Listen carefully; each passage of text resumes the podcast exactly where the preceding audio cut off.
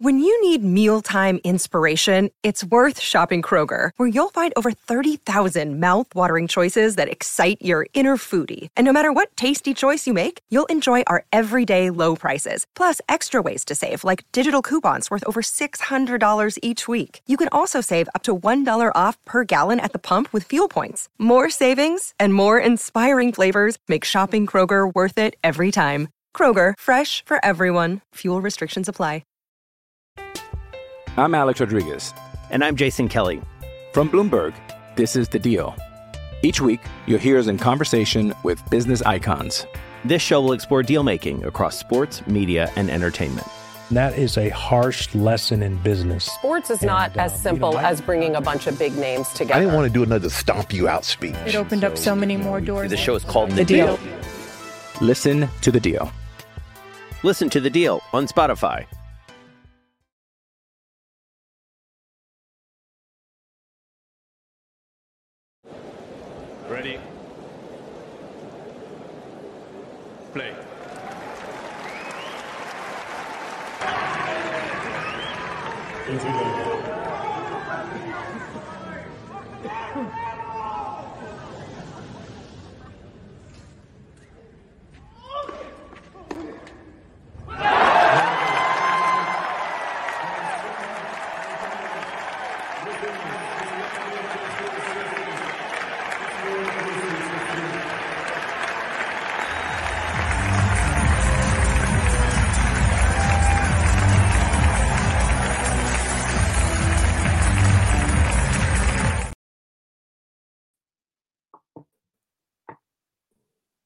Hello, guys. Um, welcome to the next um, episode of the ATP Weekly show that we have here. We also have Vansh with us today as um, special guest who's going to talk uh, Madrid with us. Of course, some other big picture Roland Garros stuff as well, but uh, mostly ATP Madrid. As usually in these, we are focusing on the reviews, recaps, however you want to call them.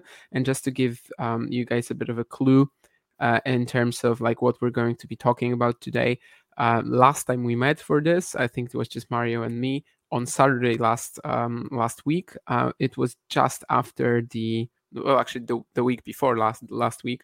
Um, it was just after the second round in Madrid had finished. So like we talked, I don't know, Alcaraz, Ruusuvuori already or something like this. Of course, we can still come back to it, but more most likely we are going to be focusing on like third round and above um, so welcome, guys. Mario Vansh. Um, John has already played a match point, uh, the match point from the final for us. So maybe let's start there, right? Like, what ca- what what have you learned about Carlos Alcaraz in Madrid this week? What have you we learned um, about him also in terms of his Roland Garros chances? Has anything changed in your pers- you know perception of him and yeah his opportunities the the rest of the clay season? Okay, yeah, I guess I'll go first. But um, what I was saying is, I think I learned more about Jan Lennard Struff than I did actually Alcaraz. and what I mean by that is, uh, I knew that Jan Lennard Struff was capable of great tennis. Obviously, having been uh, to the final of Munich a couple of years ago and made the fourth round at Roland Garros, has pulled off some great scalps on grass and clay against top players.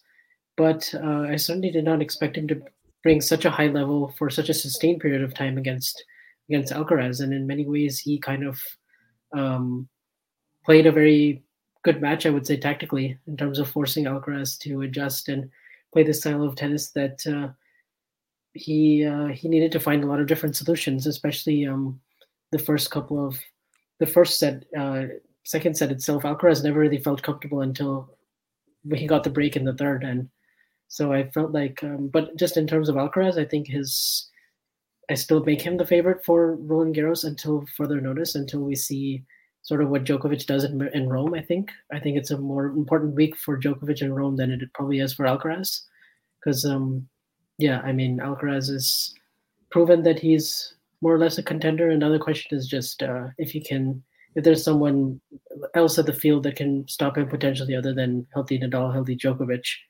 uh, in Paris. Okay, now uh, I don't know. Uh, can you hear me? Right? Yeah. My, yeah. Okay. We can. We can. Um, no, well, uh, I mean, it's, it's really been I think, a very entertaining final, uh, even because credits to also Struff because he he really played a very good final also after having had uh, two very tough weeks starting from qualifying playing a lot of very long matches and um, so uh, talking about him uh, it's really been an amazing week uh, um, and also I I've been very happy to uh, to see him playing at a very good level in, in the final. Um, no, you lost me.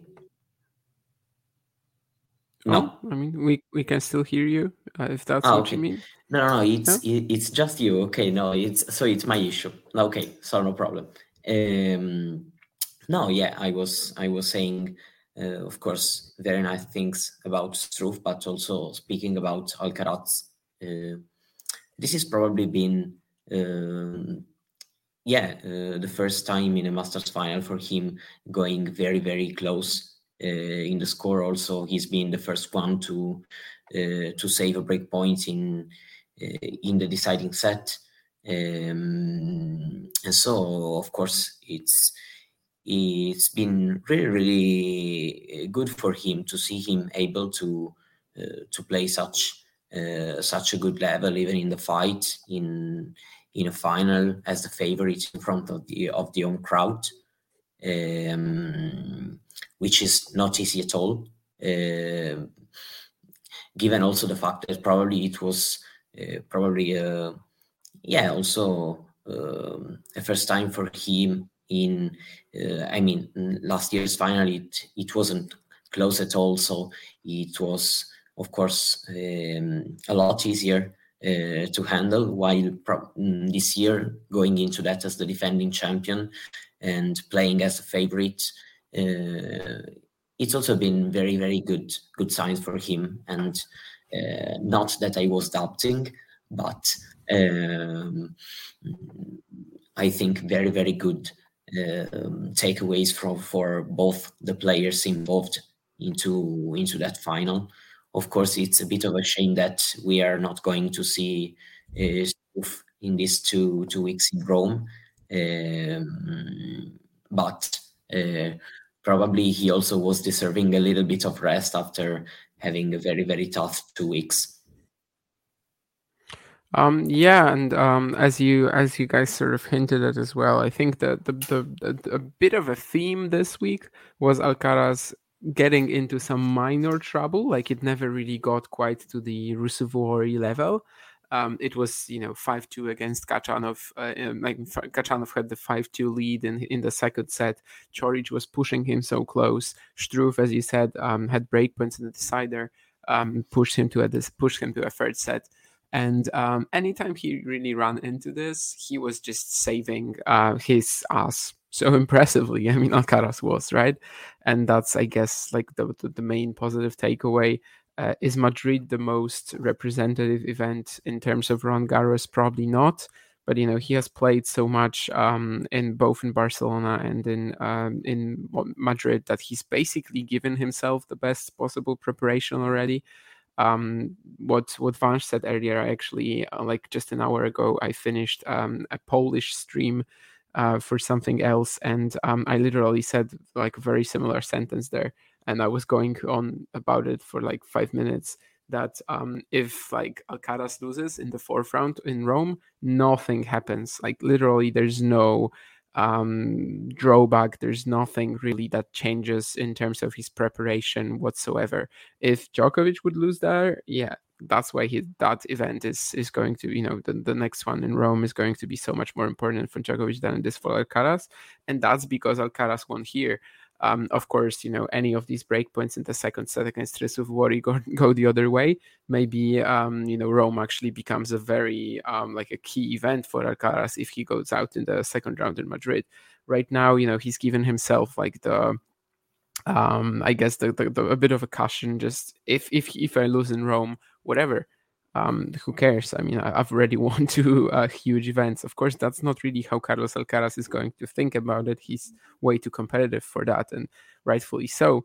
um, that that's probably not how tennis players should perceive events but like in the in the in the long run in the grand scheme of things that's basically how it's going to go and um, yeah let's let's let's definitely talk more about Jan Struff um, what a fantastic year he's had um, an absolutely like crazy uh, win loss record so far compared to like most of his career. Yeah, 34 wins and 13 uh, losses. Of course, there's been a few weird ones like between Monte Carlo and uh, Madrid. This is something that we're probably going to forget about, um, like you know, in the next couple of years or something. But between between Monte Carlo and Madrid, he lost in the opening round in Munich, which, as Ivansh mentioned, was uh, he on his only previous ATP final to Alexander Ritschard. But this was like literally one of the I don't know two or three uh, poor losses that Jan Lennard Struff has had this year. So um, yeah, how do you guys see him going? You know, after this event, is it in any way repeatable? Um, of course, he's already played like this for the first three or four months of the year, and yeah, just something on how um, how unexpected and how amazing this whole year, but also you know, specifically this this run in Madrid is for for the guy.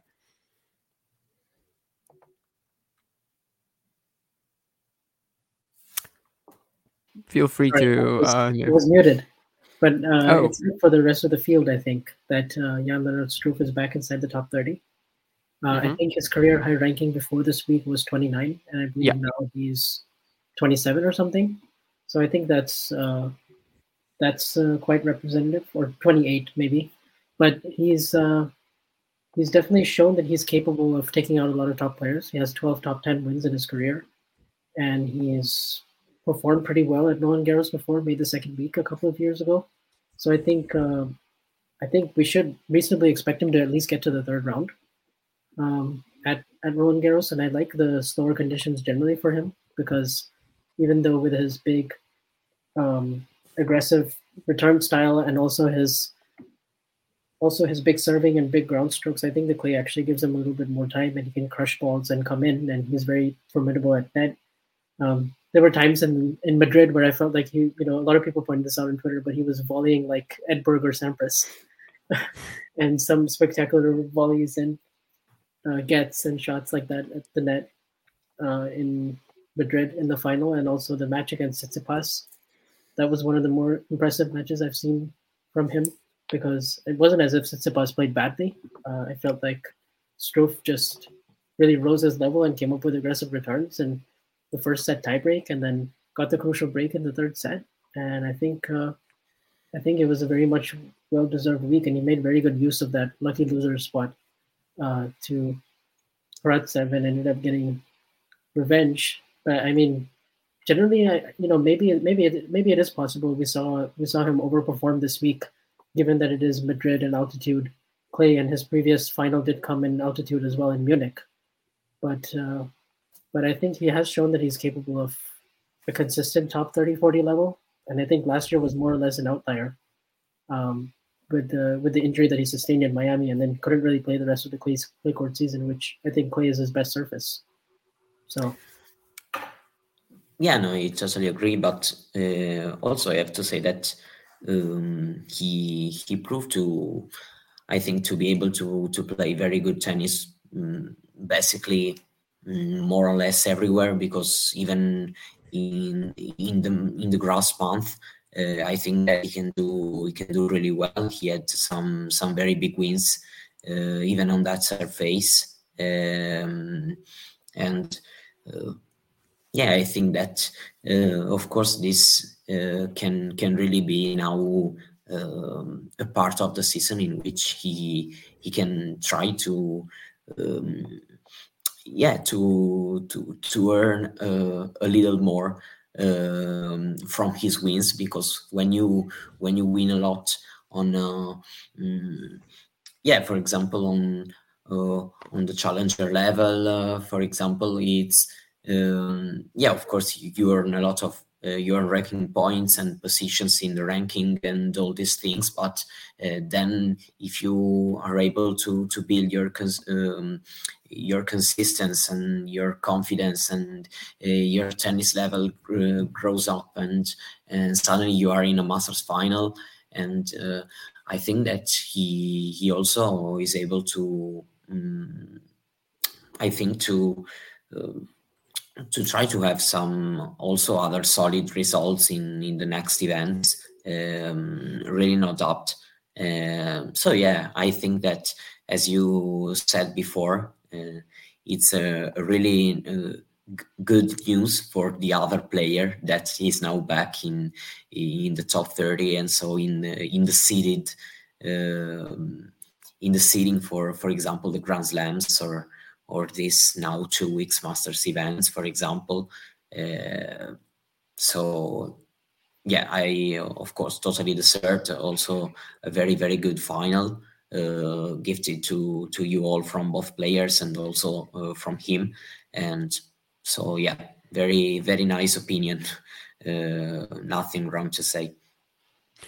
Um, yeah, we lost your camera, Mario, but you know the sound was still fine. So um, yeah, yeah, yeah. I uh, I have to say that uh, I'm finding my connection a little bit unstable because I'm in okay. Rome right now and I'm using the hotspot of of my phone because it's like the only way I can mm. uh, I can connect to, to. We can hear you very well, so um, okay. it, it yeah, it doesn't seem like there are any sound issues. Yeah, I mean, for me, like um Struff, basically, you know, we're in we're just in the beginning at the beginning of May, and this is already the best season of his career, right? Like whatever he does from here, he might lose the next twenty matches. I don't really care. I mean, okay, if he lost the next twenty matches, uh, maybe then we can start the discussion. But um, like whatever he does from here, if he just continues to, you know, just maybe get some wins um, here and there, still the best season of his career. And um, I think Mario uh, talked about it earlier, where uh, he said that you know there were so many long matches along the way for Struff. Um, every time, like before he played Karatsev, before he played Alcaraz, you would think that it's impossible for him to just keep going like this. And yet he somehow did it. You know, he didn't really feel fatigued in the final either. You know, just um, visually um, as from the from the spectator's perspective, from the from um, from the viewer's perspective. So. Um, especially uh, mentally too, um, the the way he performed in the final, which was um, I remember uh, on Twitter there was a bit of a discussion before this one where um, someone criticized, I think it was Daniela Hantuchova, um, I think it was Jake actually, who's sometimes on the chat um, here as well. I don't know if he's here today, but he um, was uh, pointing out that Daniela Hantuchova was saying before the match that Struff has nothing to lose, which I think is like completely the other way around. Like the guy had everything to lose there. You know, this is the biggest chance of his career. This is perhaps the last one. You never know, but at 33 years of age, you kind of have to think in in these categories and this is of course the biggest final of his career the biggest match of his career so he basically has everything to lose but he didn't really play like that he he played um, exactly as as in the previous rounds he was um, you know he tried to take the racket out of Alcaraz's hands it almost worked so um, I think um, especially for someone who maybe had a bit of a history of um, not maybe performing when being close to an ATP Tour title. Uh, he's only been in two finals, but he's been in many semifinals, and um, like that wasn't really a stage he had done well at. Of course, um, this is such a big storyline as well that Jan Lennard Struff doesn't have an ATP Tour title, right? Like that's something that he has been asked about countless times um, myself included when I talked to him last year, that was also one of the things that we mentioned. So, you know, I think this is like the, the one of the first things that people talk to um, Jan Lennard Struff about. And um, of course, they don't do it out of spite. Of course, it's not something that they shouldn't be doing. It's a big storyline, but that also has to like weigh in on you a little bit. Um, going into a, into the biggest match of your career, and yet somehow Struff handled this perfectly, and and that was quite amazing. Um, I think John said earlier somewhere in the comments that I now lost uh, that if not for Struff, he would have felt, um, yeah, he would have considered like the Madrid Masters a little bit dull, uh, which um, I think for a lot of people um, was like that. Um, like um, it could have been Karatsev, he was in the final, I think. Um, it could have been Zhang if he was in the final, if they also gave Alcaraz such a tough time.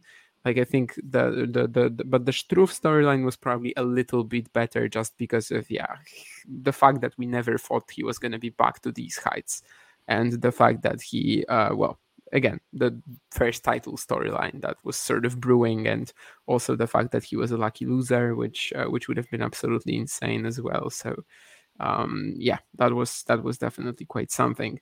Um, and I guess we can talk about some other guys now, right? Uh, we had Borna Coric and Aslan Karatsev in the semis, which, um, you know, both of them I think deserve a mention. Both of them um, have to be talked about because um, they certainly weren't the expected semifinalists before the final. Maybe I'll let you guys, um, you know, choose to who you want to talk about. Maybe you can, maybe you want to mention both at the same time. Um, maybe let's sort of change the uh, the, the cue, uh, the line, and let's go to Mario now. And um, yeah, Mario, just something about the semifinalists, Coric, Karatsev. How wh- what was that?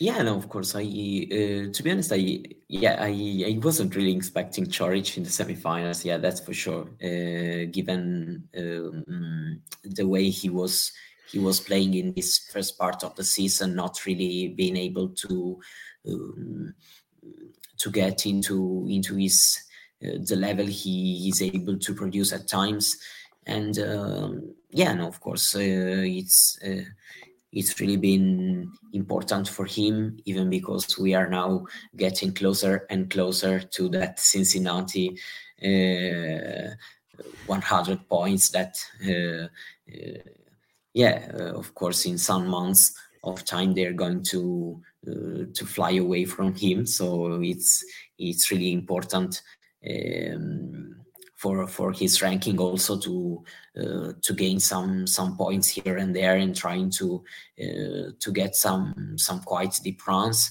And um, yeah, no. Uh, I mean, I, I don't think he's been very lucky with a Rome draw, uh, but um, still still very positive uh, uh, to see him able to produce some some good tennis, even because in that uh, semifinal, um, yeah, also the, the score was uh, I I felt like the score was also a little bit harsh on him because um, the match uh, felt maybe a little bit closer uh, than what the the score was telling. Uh, because he he had some very very good moments also in that match.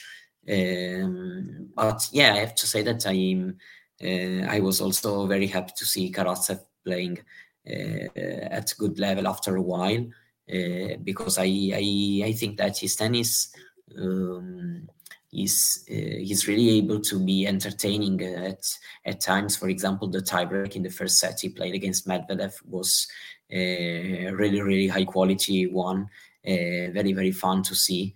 Um, so yeah, I think that uh, probably these two players was uh, given how they uh, they were playing they were uh, even less an expectation than Struff in the semi-final lineup.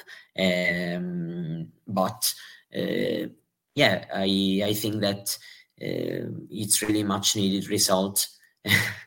Um, we are watching now uh, Karatsev with that t-shirt. This this year he's going to to play Wimbledon. Um, and no, yeah, I uh, I was also talking about Karatsev because I watched the the second semifinal uh, really really uh, carefully, and it's uh, it's been a very very um, fun match. I I, to be honest, I really liked to to watch and to follow the uh, the bottom half of the draw, even if there there were a lot of upsets because um, the players was uh, yeah i mean they were entertaining to watch and um, i like this this kind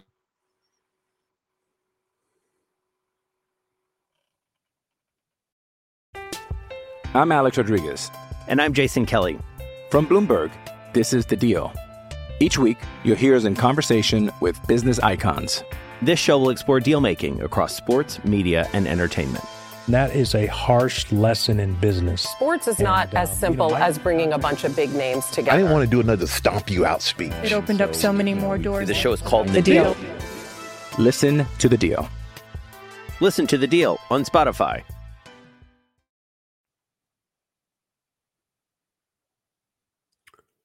now we probably lost you, uh, or is it me? I, I don't know. I think yeah, yeah I think we now lost Mario.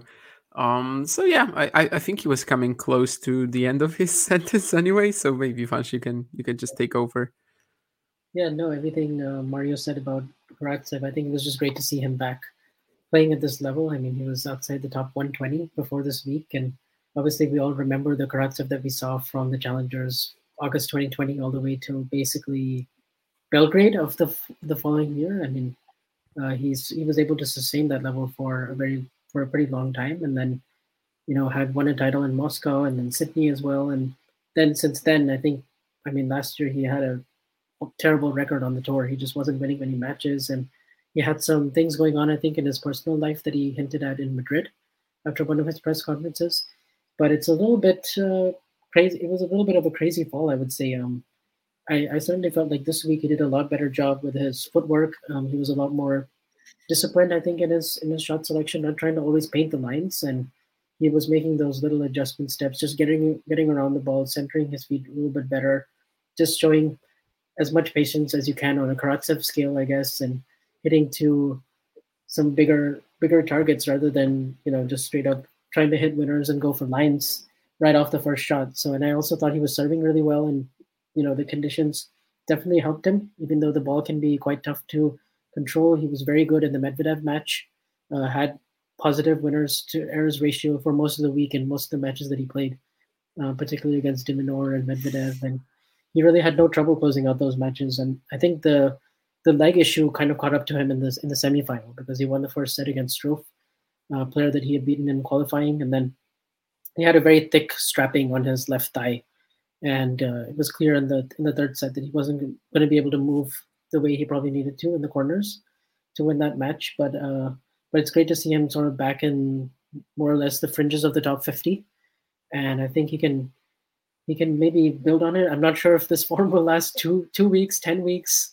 Maybe this was an outlier week, but uh, but he's just kind of a kind of a wild card, and he doesn't give away much in uh, in terms of his it's not the most expressive guy after matches, so you don't really get a huge feel for what what uh, what are the reasons for his uh, decline or success, and he's just more or less a wild a wild card. I wonder how he's going to do in the in the in the slams best of five sets.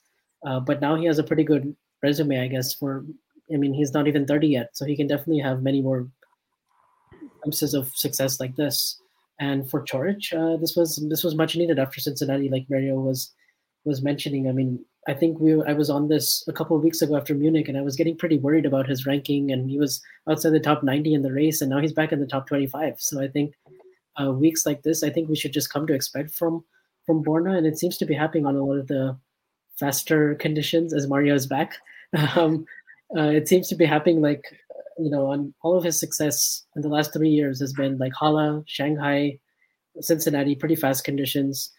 Indian Wells is like the ball moves fast through the air, pretty slow, but it's uh, you know, it's one of those events. And then Madrid, I, I think he he did pretty well to beat Hurkacz.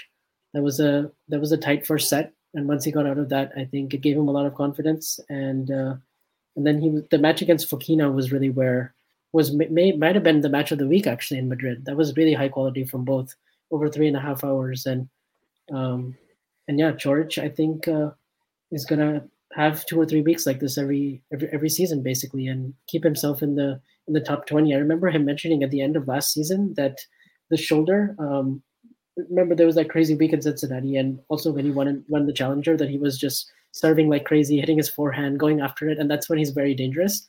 But he said that there's some weeks where because he's managing the injury and it's more of a long term thing, he's not going to be able to do that every week just because some days, some weeks the pain is worse than others. But when he's in, I mean, he's he's really really tough to beat and very talented because his backhand is one of the best in the game, and the way he can change directions with it and go down the line, and uh, he obviously was going after his forehand quite well. That was maybe the difference in the Alcaraz matches. Uh, you know, George just wasn't finding enough finishes on his forehand, and Alcaraz was actually playing quite smart, hitting it deep uh, down the middle and not giving uh, not giving Carlos many angles to work with, and that really frustrated George in the end. But I agree with Mario; the scoreline was uh, it was a lot closer than what the scoreline actually suggested. So uh, yeah, pretty good week for both. Yeah, that's what I meant earlier when I said that like Carlos fell into some trouble in that match, even though, yeah, just scoreline wise, it might not seem like that. Uh, it also wasn't developing in a way where you'd think that he was fall, falling into trouble, but just, just yeah, just on how this match looked and actually on the court was uh, was certainly quite uh, insane in that regard. And and yeah, he pushed Alcaraz very close. I do agree that the best version of Coric is when he's service firing. So you know, Madrid great for that, and definitely when he can generate some pace on the forehand, which um, before the shoulder injury, I think he was actually much worse at than, than he is now.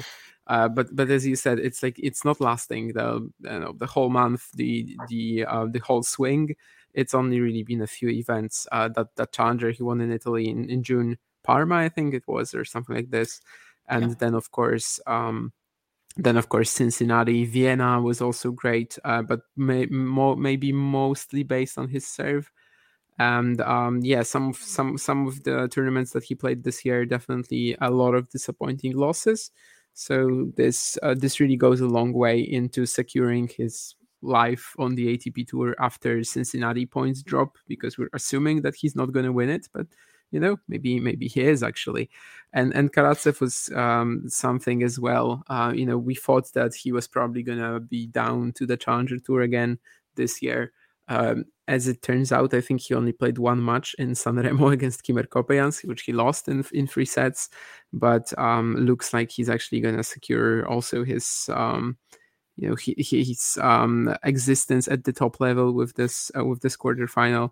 Uh, thank you, Vansh, for saying that his run of form began in August 2020 because uh, I keep getting pissed off when I see that people, um, you know, are like he um, suddenly appeared in January 2021 because it's just really not true. Like, and in, in the fall of 2020, right after the all the exhibitions he played during the pandemic, and probably fixed like billions of them in the meantime as well. But you know, still he played so many of these exhibitions, and that's when he um, you know showed something that before maybe wasn't really possible and um, he he was already in that Australian Open semifinalist Dubai title winner uh, form. He just had to you know actually get to uh, to a spot where he could play these events, and of course had to qualify for the Australian Open. I think even played Nakashima in the qualifying there, so it was uh, it it was not a given even.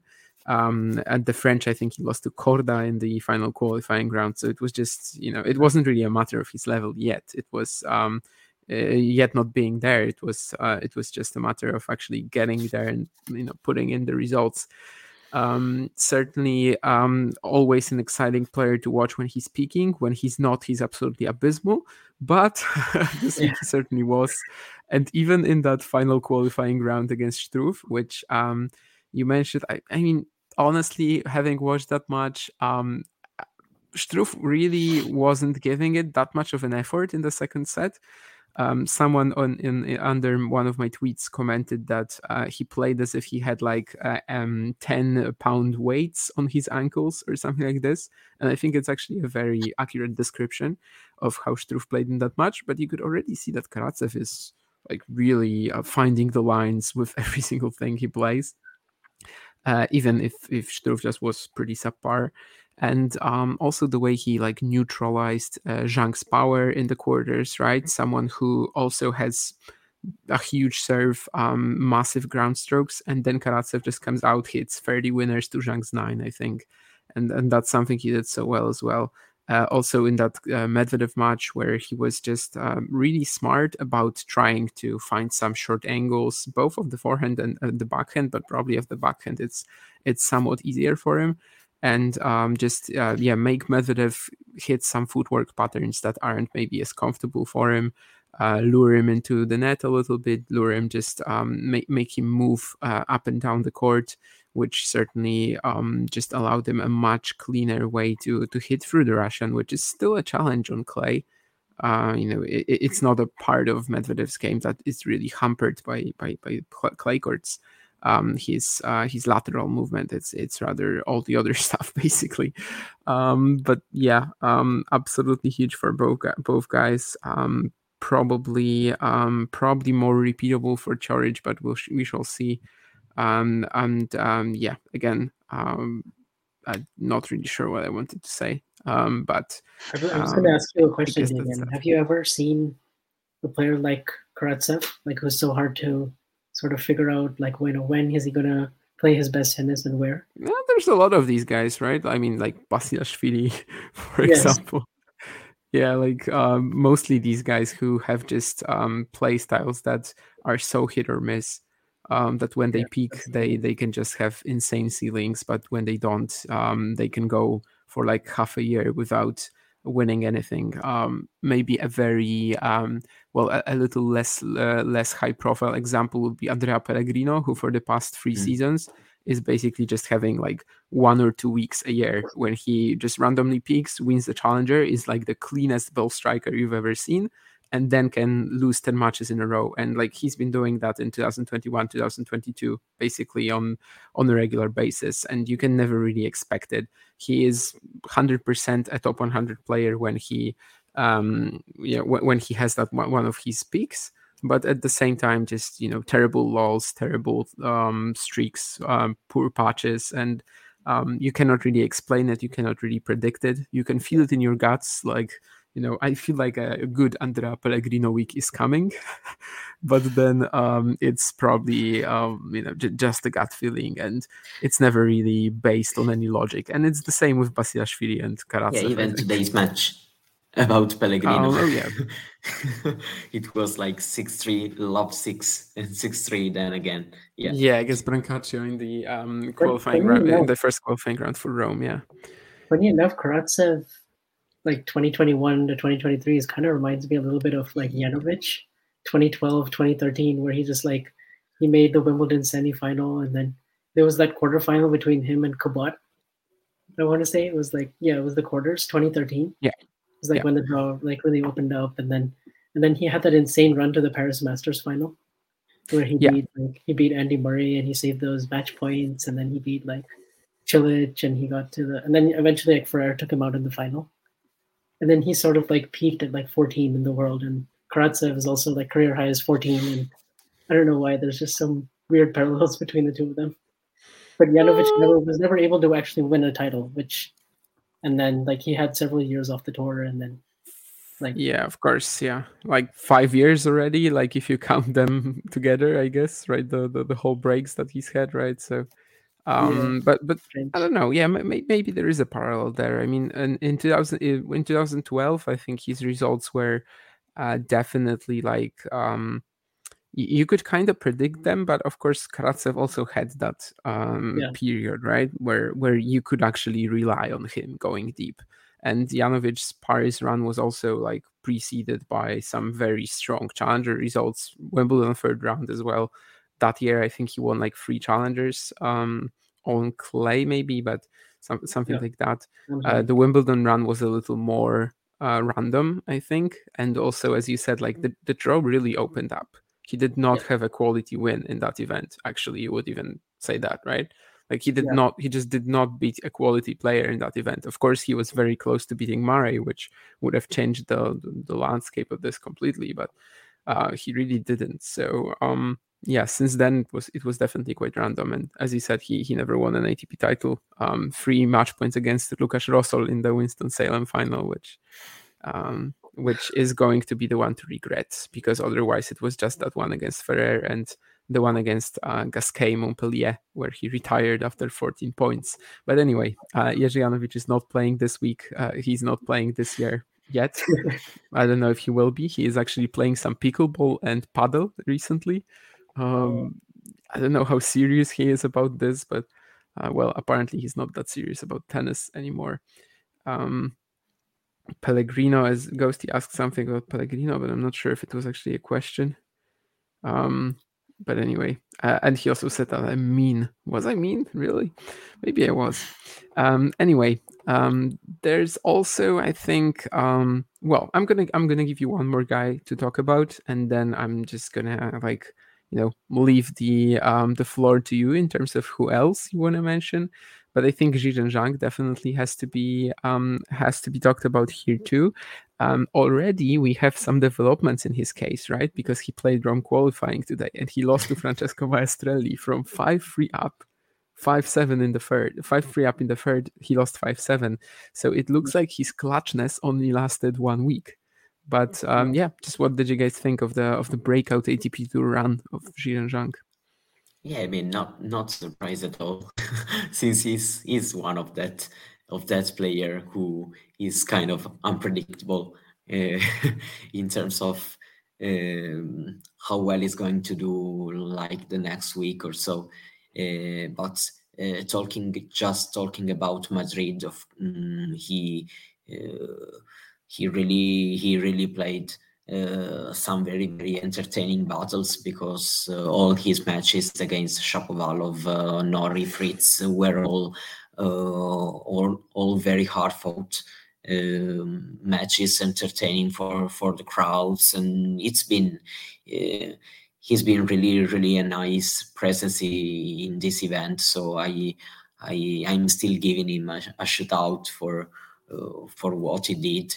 Also, uh, I mean, it can be quite difficult sometimes to to go into Rome after um, right after Madrid, and uh, uh, even today the conditions were pretty pretty difficult to manage. Uh, I I'd say because the weather was uh, pretty bad, uh, and so the clay was was turning out really really heavy and it was probably really the opposite about what happened uh, in in Madrid. And I think that maybe his his ball striking wasn't really uh, giving a lot uh, comparing to. Um, to what happened in Madrid, of course, he was really, really close to win, and he, he hasn't been uh, really clutch in that situation. But talking about Madrid, he, I, I'd say that his his presence has been uh, really really uh, funny because all, all the the battles he had against very very um, good players and uh, giving it all and uh, uh, also the match against Elon Fritz uh, having basically all the stats in Fritz's favor and then but Zhang won the match and yeah I I mean he it's been funny to follow. Uh, let's see if uh, we, we, we will be able to to see him uh, a little bit more on the ATP tour. It's Kaley Cuoco for Priceline. Ready to go to your happy place for a happy price? Well, why didn't you say so? Just download the Priceline app right now and save up to 60% on hotels. So, whether it's Cousin Kevin's Kazoo concert in Kansas City, go Kevin, or Becky's Bachelorette Bash in Bermuda, you never have to miss a trip ever again. So, download the Priceline app today. Your savings are waiting. Go to your happy place for a happy price. Go to your happy price, Priceline. Yeah, I was impressed by his ability to redirect pace so effortlessly. He reminded me almost a little bit of Yibing Wu in Dallas, how he was uh, coming up with these insane redirects off of Fritz's powerful ground strokes and just trading forehands with him and then going down the line and just like some insane rally tolerance as well, like 20 plus shot rallies against Fritz and there were many occasions where I felt like Fritz should have come forward and finished at the net, but that's not really one of his strengths, as we know. And then because of that, you know, he got sucked into this really long, grueling physical battle with Zhang, who was prepared to go the distance and saved all those match points and did like just extremely well from the baseline. And he's he seemed to really enjoy the the pace that he was getting from these big hitters, particularly even against um, even against the lefties. He was doing really well in the tie breaks just jumping on them and then getting leads and yeah, just really played the big points really, really well. And you could see that uh, Norrie and Shapovalov and even Fritz were just tight at some points because they just felt the, the pressure and they felt like, you know, I think Fritz went into that match thinking I'm definitely winning this. And uh, and then yeah, I mean he went up a set and a break and he was it was 6-3, 4-3, 40 love at one point. And then, mm-hmm. you know, from then on, I think Zhang just connected on two or three amazing returns and hit this one incredible forehand winner, and then they went to this tiebreak, and then Zhang was able to level it quite comfortably. But then the third set, it was that was really when it was very entertaining when Fritz had those three match points and couldn't quite close it out. But Zhang has uh, shown that he can, you know, I definitely think he can do pretty well indoors. I'm curious to see when we go indoors or when we go to some more faster surfaces, I think he can do quite a lot of damage because he does have some some tools from the baseline that can make him pretty dangerous against a lot of top players. But interestingly, he actually like hates playing indoors. really? Yeah, um, I talked to him about about it last year a couple of times. Uh, once in Braunschweig and in um, then in Poland in Kozerki, and um, like he he really uh, says that indoors is like not a good choice for him. You know, he he keeps losing there. Um, I I kind of think it makes sense. You know, he he just likes when the ball sits up for him. He can hit through anything anyway.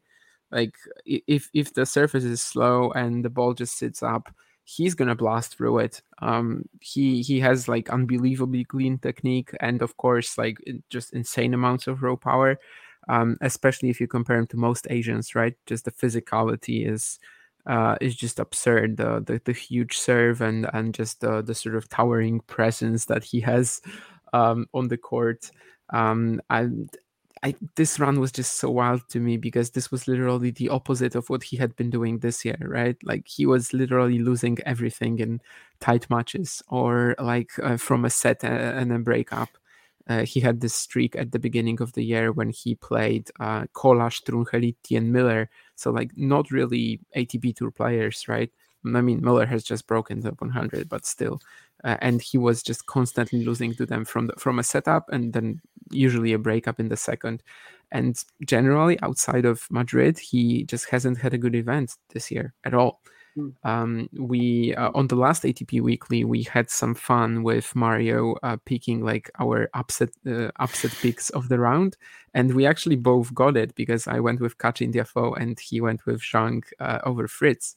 I think that was or Zhang over Nori. Norrie, Norrie. Uh, Zhang over Norrie um, Zhang over Norrie and went with Cachin over Tiafoe. So we both got it. But you know, we we we talked about Zhang quite a lot there, and um, yeah, just mentioned that like on purely on ball striking, he is definitely just as good as these guys are. Maybe he doesn't quite have like the the mental toughness that they have. Well, this week he had. Um, not any other week of the year so far. And uh, maybe he doesn't have like the rally tolerance. Maybe he doesn't have the shot selection. Maybe he just doesn't have all these like experience related things. But um, he can definitely hang with them. And um, also says that he comes from a sporting family. I don't know how much that matters, but I, apparently uh, Zhizhen Zhang's father is like a, like a famous footballer in China. And um, uh, yeah, I, I am super excited to see if it works. But compared to Struff and Karatsev, who have secured them, them uh, themselves like uh, an ATP Tour spot for the foreseeable future, Zhang still hasn't done it. Uh, he is actually like in the ATP race right now. He is still like barely in the top 100 or something like that. After Rome, he's probably going to be, since he already lost, he's probably going to be out which um, you know just kind of shows you that he still needs to work for this. Um, of course, in the actual ATP Tour rankings, he's going to be higher, but that's because he had a fantastic summer on clay last year. And um, so many of his good results actually came on clay, which was a bit of a surprise last year, but I think it's starting to make a lot more sense. Um, regarding what you said about, um, yeah, indoors, uh, he clearly seems to struggle when it's like too fast for him, and yeah, when when the when the bounce is low as well. Uh, but he did uh, in 2019. He won a couple of challengers in China, which were held on like ultra fast outdoor hard courts. He was also usually really good in Shanghai when that event was still held. I think he even said like that it's like his favorite event or something. So um, maybe um, maybe not necessarily indoors, but maybe in some of these outdoor uh, quicker hard courts. Um, maybe he could do well there. Of course, it really depends if he's even going to be able to play it. Shanghai, he sh- he will be right. He he will get a wild card. I'm, I'm, I'm i hope so.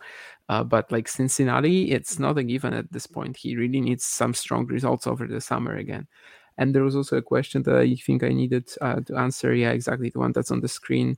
Um, how do you feel about all these high ranked players playing challengers when they get knocked out? Um, that's clearly what these um, challenger 175s are for, right? So, um, how do I feel about this? Um, do I generally prefer seeing uh, lower ranked players in challengers, unlike low profile challengers?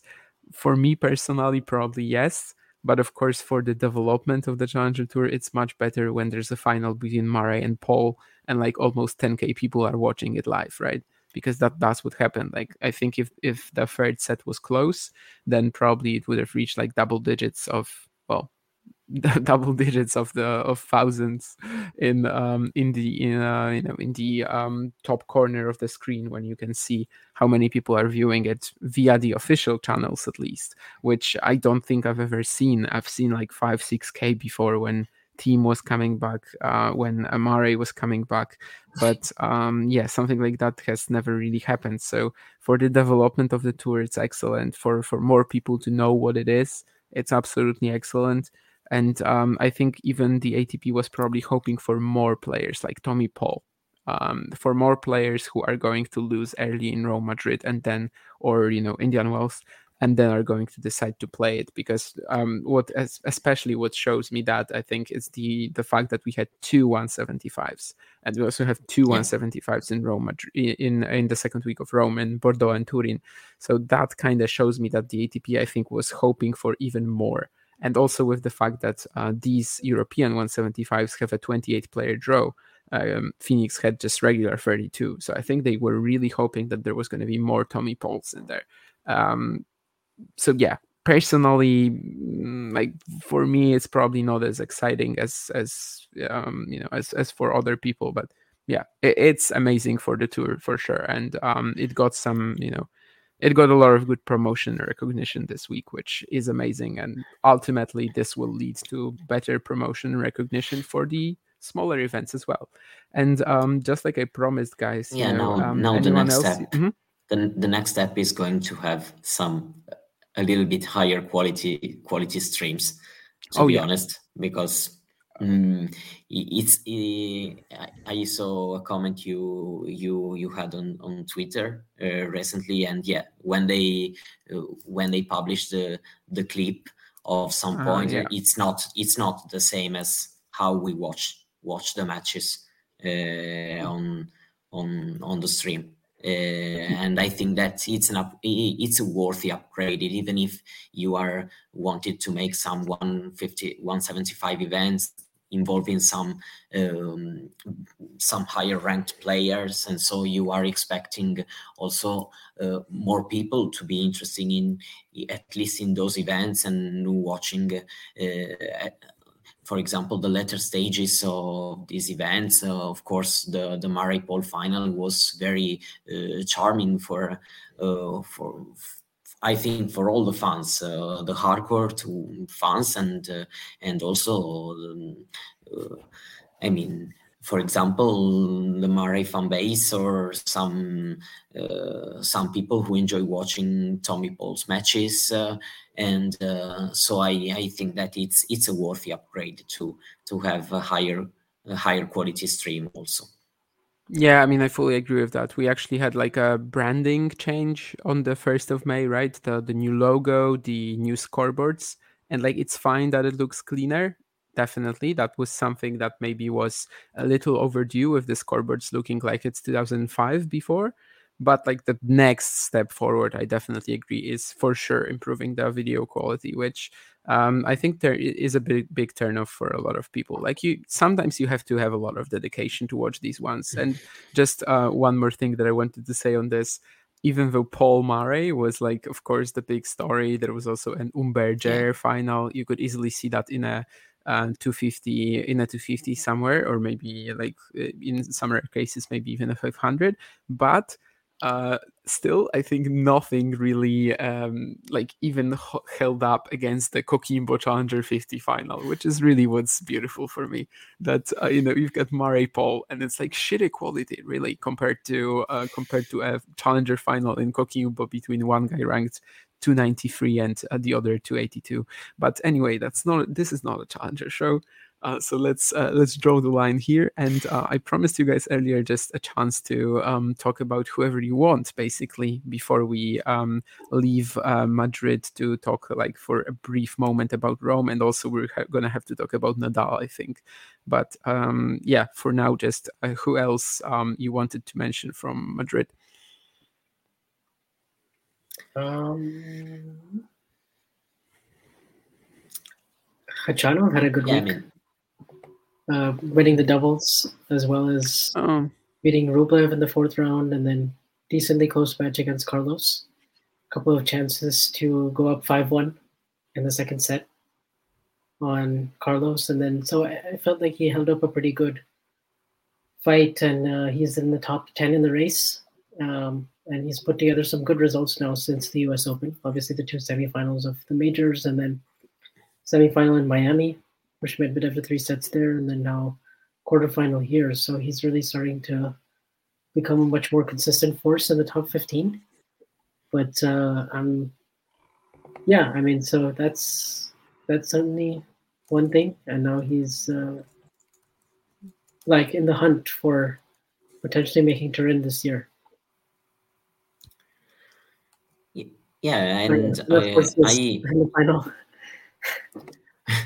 no, yeah, I wanted to mention also that uh, Tsitsipas is now uh, starting needed more and more of some some good runs uh, uh, because uh, even for example in the Rome draw uh, we saw that you you are the number five seed and yeah you can suddenly uh, end in the Alcaraz quarter for example as it happened in Rome and after the uh, after the Australian Open final for different reason he he hasn't been really really solid and consistent. And so I I'm interested to see how he's going to do to do in Rome since we know that he he's able to play really well in in all basically in all the the clay court big events. And I think that he he's one of the players that he that needs to to show up even better uh, in these two weeks if he wants to build some some momentum for for the Roland Garros in uh, a slam in which he can have some kind of opportunity to to gain some points given that uh, last year he he was out in, in round four. Uh, but I think that he he needs to to, to, to step out uh, from this these two weeks in I think he's still fourth in the ATP race, I guess, right? Of course, like half of these points are the Australian Open final, but um, I guess that they do give him quite a lot of comfort. There's a question from Sean, which I guess we could answer. Um, will Zverev game evolve? I feel he is too much in the comfort zone, camping on the baseline. Maybe if he shorten up his forehand backswing. And just before I let you guys um, talk about it, um, you know, of course, Zverev was in the forefront this this week, uh, beat Carballes Baena in a very um, contentious match, then absolutely crashed Hugo Grenier, who like kind of had it coming after a few wins where his opponents were just sort of gifting it to him, and then was just dismantled by Alcaraz so easily in the forefront. So, um, yeah, what would you say to to Sean there? I would say that uh, Zverev's game uh, is still missing. He's still missing something on the on the forehand. I mean, physically, he seems to be better than better now after his injury, and he's I think he's 12 and 12 on the season, so he has you know not really had some big wins yet. Like his biggest wins have been in you know against one or two top 20 guys, but he hasn't beaten like his his best results this year have been those losses to Medvedev. Probably that's where he's played his best tennis. Hasn't come up with a win in the end, but uh, maybe this week is like a chance for him to do better, I guess. But uh, I think we'll be telling when he plays, for example, like Hurkacz, because those two guys struggle a little bit on their forehands. And so I'm curious to see if they play each other in the third round in Rome, like what that result would probably be. But I don't know if he needs to shorten up his forehand backswing. I think on the clay, you know, there's he's most effective when he goes after the forehand, hits it really big with confidence, and then comes forward. That's when he seems to play his best uh, best tennis, and against Alcaraz, his forehand was just not good for most of the match. I mean, uh, he made so many errors off of it. He was not able to generate from the middle of the court, which he absolutely has to do against Alcaraz. Um, and Alcaraz just didn't even need to really play out of his com- comfort zone or play superbly. I don't even think it was like the best match he's played or anything like that. He just, he was just pretty solid, and uh, you know Zverev was just not able to find the offense. Uh, and then Alcaraz was returning really well, and he wasn't able to get three points on his serve, which is like a huge thing in Madrid that normally has won him two titles. And even got him to the final last year. And then now his ranking is outside the top 20 as well. And I think him and Struff are like around the same ranking, like 26, 27 in the race. And maybe like just they're both outside the top 20 now in in the rankings.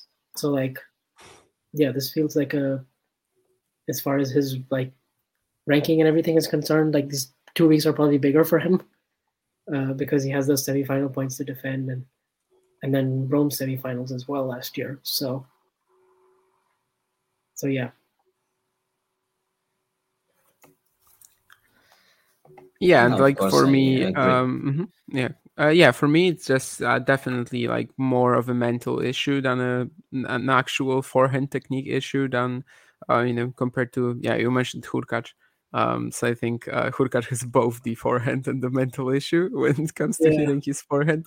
Uh, for Zverev, it's like more on the mental side for me. So uh, I wouldn't say there's really much that needs to be done there. Um, he just has always sort of struggled being uh, being confident in it, really. And um, yeah let's uh, let's maybe move on from madrid then and just talk about uh, well at first we we do need to talk about because i think it happened this week where um, rafael nadal withdrew out of rome.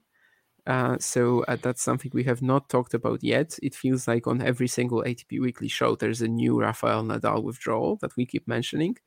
Uh, but yeah, how do you guys feel about this? You know, Nadal entering Roland Garros with no warm up on clay and only um, what uh, two matches this year against Jack Draper and um, Mackenzie McDonald. Yeah, uh, yeah he had some. He oh, some United Cup as well. United, United Cup, Cup, as well. Yeah, yeah. Yeah, um, yeah so with uh, basically with only one win uh, in the year, uh, it's it's really difficult to say um, because of course we yeah, we we see something here and there, some some content he he, he shares to to stay in contact with the fans, but it's we we clearly don't really know uh, uh, how well he's uh, he's progressing. Uh, I I to be honest, I also feel like I don't really know how to. Um, to trust, for example, Moya when he told.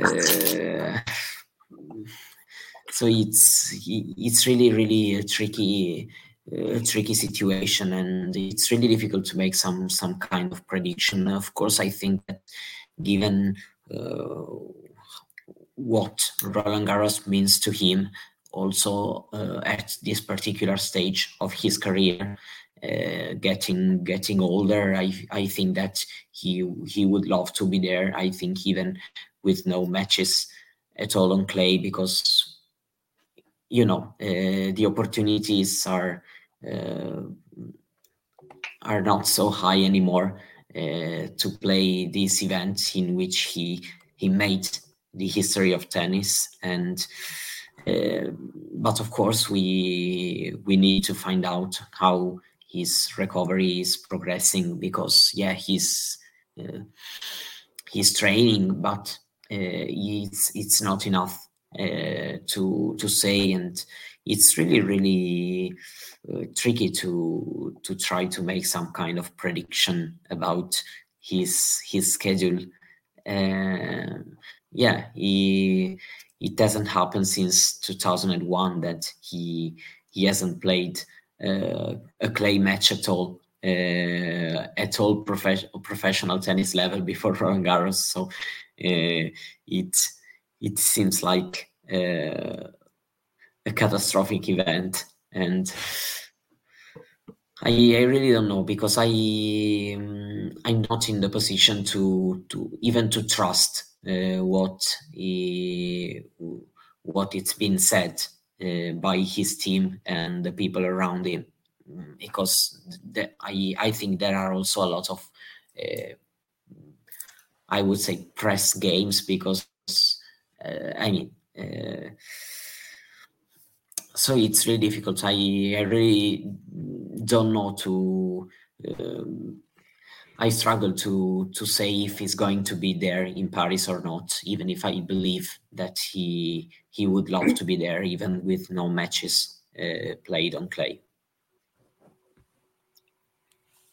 I think I'll believe that Nadal is going to be playing the French Open when he's actually playing his first round.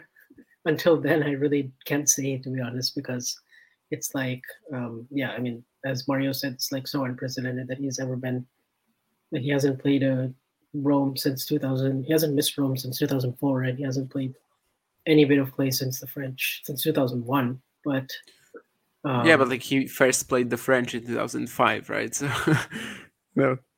Oh, I mean, like, but till this point in the year, I guess. Yeah, yeah, yeah. I know. Yeah, uh, so I just, I just found this stat funny when I when I saw it on Twitter. Well, I, I think it's a little misleading, you know. But yeah, yeah. Yeah, but like, I mean, yeah, like, and then also like what his draw will be like. You know, maybe he could use the first two rounds to work his way into form, and then he doesn't need a whole lot of reps these days in terms of in terms of match play. I mean, the last three or four years, it's not like he's dominated the Masters events leading up to the French. The last year he did that was 2018. I mean, in since 2019, he's won Roland Garros three times, and he's won Rome once, Rome twice, I guess, 2019 and 2021. But I mean, even in those situations, he had at least five matches going in last year, and at least he had the confidence from winning Australia and winning uh, Acapulco and like starting the season on a 20 match win streak. So it's kind of tough to know. And I also wonder if he'll actually like play it if he knows that he is like not ready to win the thing. Like, is he actually going to enter and play it, or is is he going to look at it more as like uh, a lead in to potentially playing the grass and being like healthy enough to play Wimbledon? Because maybe in several years gone by, he hasn't you know had the the preparation and confidence coming into Wimbledon because he's gone so deep at Roland Garros that you know it's not as much of a priority. I mean, is it even a priority at this point? And how does he view the French Open? Does he view it as like, you know, I don't know if I'm going to be back here, so I might as well just do everything I can to play, even if it means I lose before the quarters? Or uh, does he actually really believe that he can win the French Open? And I guess maybe the only positive from his statement was that uh, his, his treatment is progressing in the right direction but i don't know if that's enough like you know hopefully like he started training because if he hasn't started training now then it's like you know it's we're approaching 20 days till the main draw starts so it's really difficult to know because it's not like you know we haven't I think there's been some photos or something of him training, right? Like someone was in the academy. Um, yeah. Yeah, so like he is training, but of course we don't really know to which to which extent. Um, yeah, I mean, I honestly don't really believe in him winning Roland Garros at this point. It it sounds very far fetched that he would get himself to you know, just by playing a few matches there, he would get himself to a stage where he could beat Alcaraz or Djokovic in a best of five there. Sounds really, um, um yeah, just almost impossible right now. Oh yeah, do you so, think he's so, the type of player that would go in knowing that and play it anyway, or would he? It's the most important event, so so that kind of changes it all, right? Right? Like if it was Wimbledon, like he's not going to be looking at the grass season. I don't think.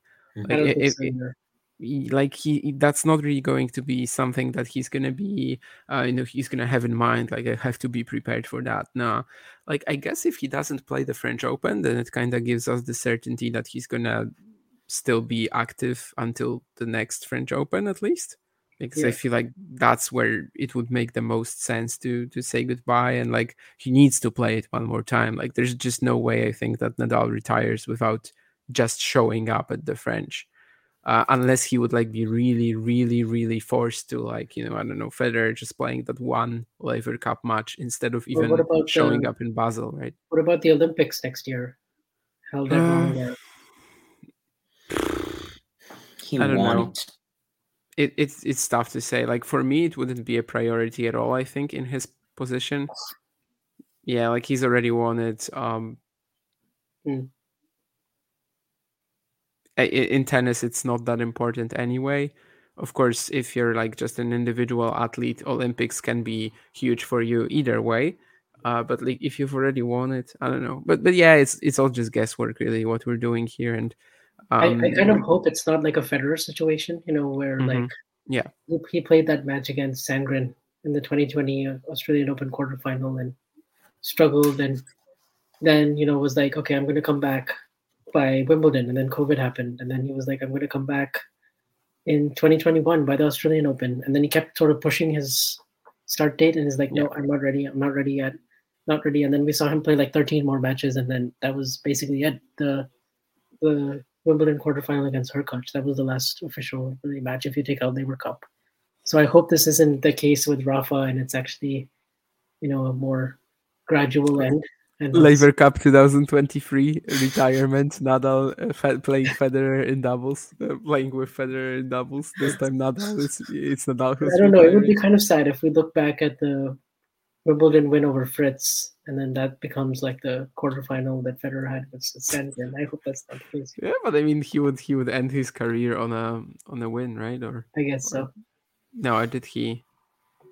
Um, because he would. I mean, he wouldn't, right? Because he played after that, uh, of course, the the US Open and Cincy, and um, so, but so he would actually end it on a three set loss to Mackenzie McDonald, which uh, would be quite wild for sure. It would be like uh, I don't know, Baghdatis ending uh, Agassi's career. No, it was Benjamin Becker actually. Agassi beat Baghdatis, and yeah. Uh, Yeah. Benjamin Becker ending ending Agassi, Agassi Agassi's career yeah anyway um let's maybe just for a brief moment usually we're just um going for the like recaps reviews here uh, but of course we can also just for like five minutes maybe finish this off with just talking about who we think is winning rome um not maybe going that deep into it but is it really just a question of alcaraz or djokovic Um, I don't know actually. I you know maybe Alcaraz might have a bit of a letdown this week, but I'm looking at his draw and I'm not really seeing too many Yeah. bumps. So that's the thing. Um, his draw looks pretty decent. Uh, Tsitsipas in the quarters, but like uh, you know that's been a decent matchup for him right now. And uh, Sinner, I'm looking at potentially a Sinner bounce back after missing Madrid. Um, he has the crowd in Rome, so maybe hopefully we see Djokovic versus Sinner in the semis.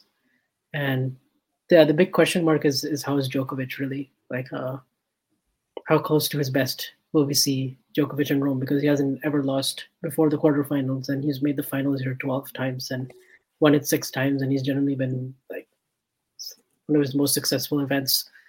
So I'm curious to see and then I think Rune is in Djokovic's section so I hope we get that match. Djokovic sorry but i have to mention this djokovic lost in the in the qualifying in 2006 to Fognini, right? yes Okay. But I should have said since 2007. No, But no, yeah. but you know, I you know I have to do it. Um, it's it's not a dig at you. I actually didn't. By the know way, yeah, never Fognini lost before Murray in that. the first round, so that should be Um, that should be interesting. I never I never knew that um, he actually never lost before the quarters here, which is probably like an insane record, right? Like I, I doubt any of the big three have it at any other Masters event. Yeah, apart from I think maybe Rafa and Monte Carlo. Yeah, maybe, maybe, maybe, but um, yeah, the, I guess the loss to Fognini was in the semis. Yeah, maybe, maybe Yeah, in the maybe semis. Nadal could maybe Yeah. Nadal could have it um as well, right? But that's that's a that's a good start. Yeah, so I think uh, you know Djokovic Sinner and Rome would be cool, and Djokovic Rune. Uh, the Medvedev Tsitsipas, the Medvedev section might be very open. That's where we might see a new quarterfinalist. Yeah, Medvedev has a nightmare draw.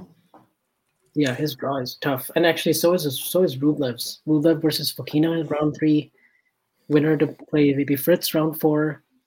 That's not so easy even to get to a potential quarter with Medvedev. Yeah, I don't really, frankly, like treat Rublev here as a potential contender. Sorry, uh, but um, yeah, I, I agree that I think that Alcaraz, like the the physical and mental toll, could be pretty huge on him at some point. Uh, but the, the the sort of problem He that I have is until like Saturday or Friday, so that should give yeah but just you know just, just just playing these two events i i think it's still pretty huge but um ju- i think still winning like barcelona madrid um rome paris back to back uh well with the with the one week break of course lyon and geneva but i i think it's still really tough just from a um, sort of accumulated fatigue, but also yeah, mentally perspective. But um, I do agree with you that there's like no one in his draw that I I'm he could really be afraid of. Like when when I'm looking at the at the draw, I have no clue who could throw him out. I just like have a feeling that maybe at some point it will be just too much. And as I said earlier, like at the beginning of the show, I don't think it would really set him back, uh, you know, be a setback in Yeah. whatsoever, literally. So um yeah Djokovic it's it's it's a big question mark but he's probably the one who needs this this more and yeah has this excellent record. And I actually just checked it and Nadal lost in the Monte Carlo third round once. Um so yeah. it, it would seem that out of the big three um that Djokovic is the only one to have this sort of a feat which is insane and Nadal in 2003 lost in uh, Monte Carlo in round one- okay, yeah, no, I mean, but 2005, 2000, whatever, 21. I don't think he lost before. come again sorry 2005 to 2021. I don't think. Yeah, that's that's his only one. Yeah. Yeah. Uh, and I think he also had just um, should I had it just a second ago, but I think he also lost only once at like um at like something else, uh, probably Madrid or Rome, uh, before the quarters. But um, anyway, yeah. Uh, that's that, that's a pretty amazing record Djokovic has, just little bit brought down by that qualifying loss, but still uh, absurd to to never go out before the quarterfinals in one event. Um, every time you played the main draw in like 16 attempts or something. Um, yeah, and John is asking about Schwartzman. Yeah, that was the quarters. 2020 Rome. Uh, Yeah, yeah, yeah, yeah. 2020 was quarters, quarterfinal, and last year was third round. oh, last year, yeah, Shapo. Yeah, and and Federer never really came close to something like this because at the beginning of his career he has a lot of early exits, and um, so yeah, Djokovic is, is the only one to have this uh, this thing. If we uh, forget about the qualifying for a moment, uh, but but yeah, uh, Alcaraz's draw definitely looks pretty good. So uh, maybe he can actually go. Um, Would you be interested in Ramos Vinolas versus Alcaraz again? I know what you mean. Um, second But round, of Ramos course, Roland really Garros last year. level Yeah, his form is just absurdly poor. So I don't really think so. Uh, I don't think this is really possible anymore. It was last year for sure. Um, but you know, they they they've kind of the, the trajectories of their careers have definitely gone separate ways since. So um, I wouldn't really be interested in this. I would be interested in Djokovic playing Wawrinka in the third round. We were Oh. so close to getting it in uh, Oh, we never- Banja Luka. Yeah. But I mean, I was excited about that one last year, but Wawrinka was Mm. just coming back from his thing, and it was a two and two match for Novak. I don't know. Yeah, I mean, Wawrinka is so much better right now, so um, it could get tricky. He he hasn't really gotten the wins, but he has played Rublev close. He has played Fritz close. Yeah. Um, And who does he need? He probably needs to beat Dimitrov to yeah, get to Djokovic. yeah, um, Yeah, and like someone in the first round, which I think is Ivashka. Okay, and, yeah, uh, Ivashka and Dimitrov. Ivashka and Dimitrov, I think, and Djokovic needs to beat Van Assche or Etcheverry, which should be um, easy, provided he's not looking like in Monte Carlo where he was really struggling with that elbow. Um, then it might get tricky. Of course, he also lost a set to Van Assche in Belgrade, uh, Banja Luka. I wanted to say Belgrade. Uh, yes, Rune and Oldman Stan are on the same side of the draw, but it's going to be a struggle for them to meet since um, they, well, Wawrinka would have to get through Djokovic. The Um, Lajovic versus Tsitsipas could get interesting. That's one I definitely had circled. Yeah, it, it should be quite watchable, and Tsitsipas doesn't seem like a wall that's impossible to uh, no, uh, move right now. Um, generally not not ultra convincing, so Yeah. um, there could be there could be a chance there for sure.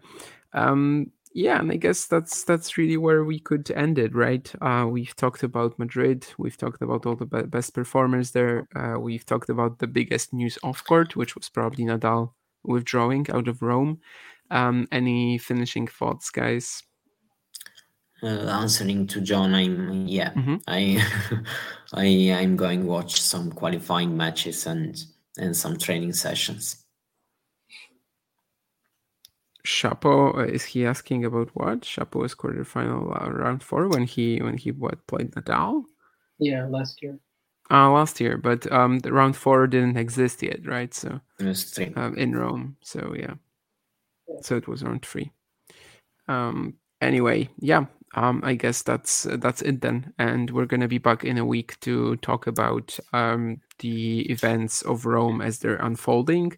Uh, we'll see how you know what day it is because last last time we actually did it on a Saturday, for example, when the when the full round two was done. But you know we're gonna figure this out later. Of course, uh, subscribe both so we can get to 2000 but also so you can actually uh, like find out when the streams are and be prepared uh, thanks for the activity in the chat as well and of course big thanks to the guys that were here today with uh, well with me was mario who is always always here but also with vansh who was here with us um, i sort of I see that I sort of like took over as uh, you know, took over the hosting for some reason, and um, it kind of got to me in where I was like thanking Mario for being here and and etc. I mean, uh, thank you Mario for being here, but of course you're like the uh, one of the main stars of this um, weekly show. So um, yeah. Anyway, um, yeah, I guess this is this is it for for John to to end this meeting, unless you guys have like any last minute any last minute no, thing no, to say? I, I have four hours to sleep, so. yeah, me too, because I want to watch um, Chung Uchiyama in Busan. Uh, so yeah, I have a I have an alarm clock set up for like five hours from here from here. So um, let's um, let's try to wake up Mario, and Vansh probably isn't going to bed for like a couple more hours at least. it's like four thirty yeah. here, so at least yeah. seven eight hours for me. exactly. Uh, so yeah, uh, thanks again, and see you guys soon. If you enjoyed this video, make sure you hit that like button. Don't forget to subscribe and click that notification bell so you don't miss out on all things tennis. Sports Social Podcast Network.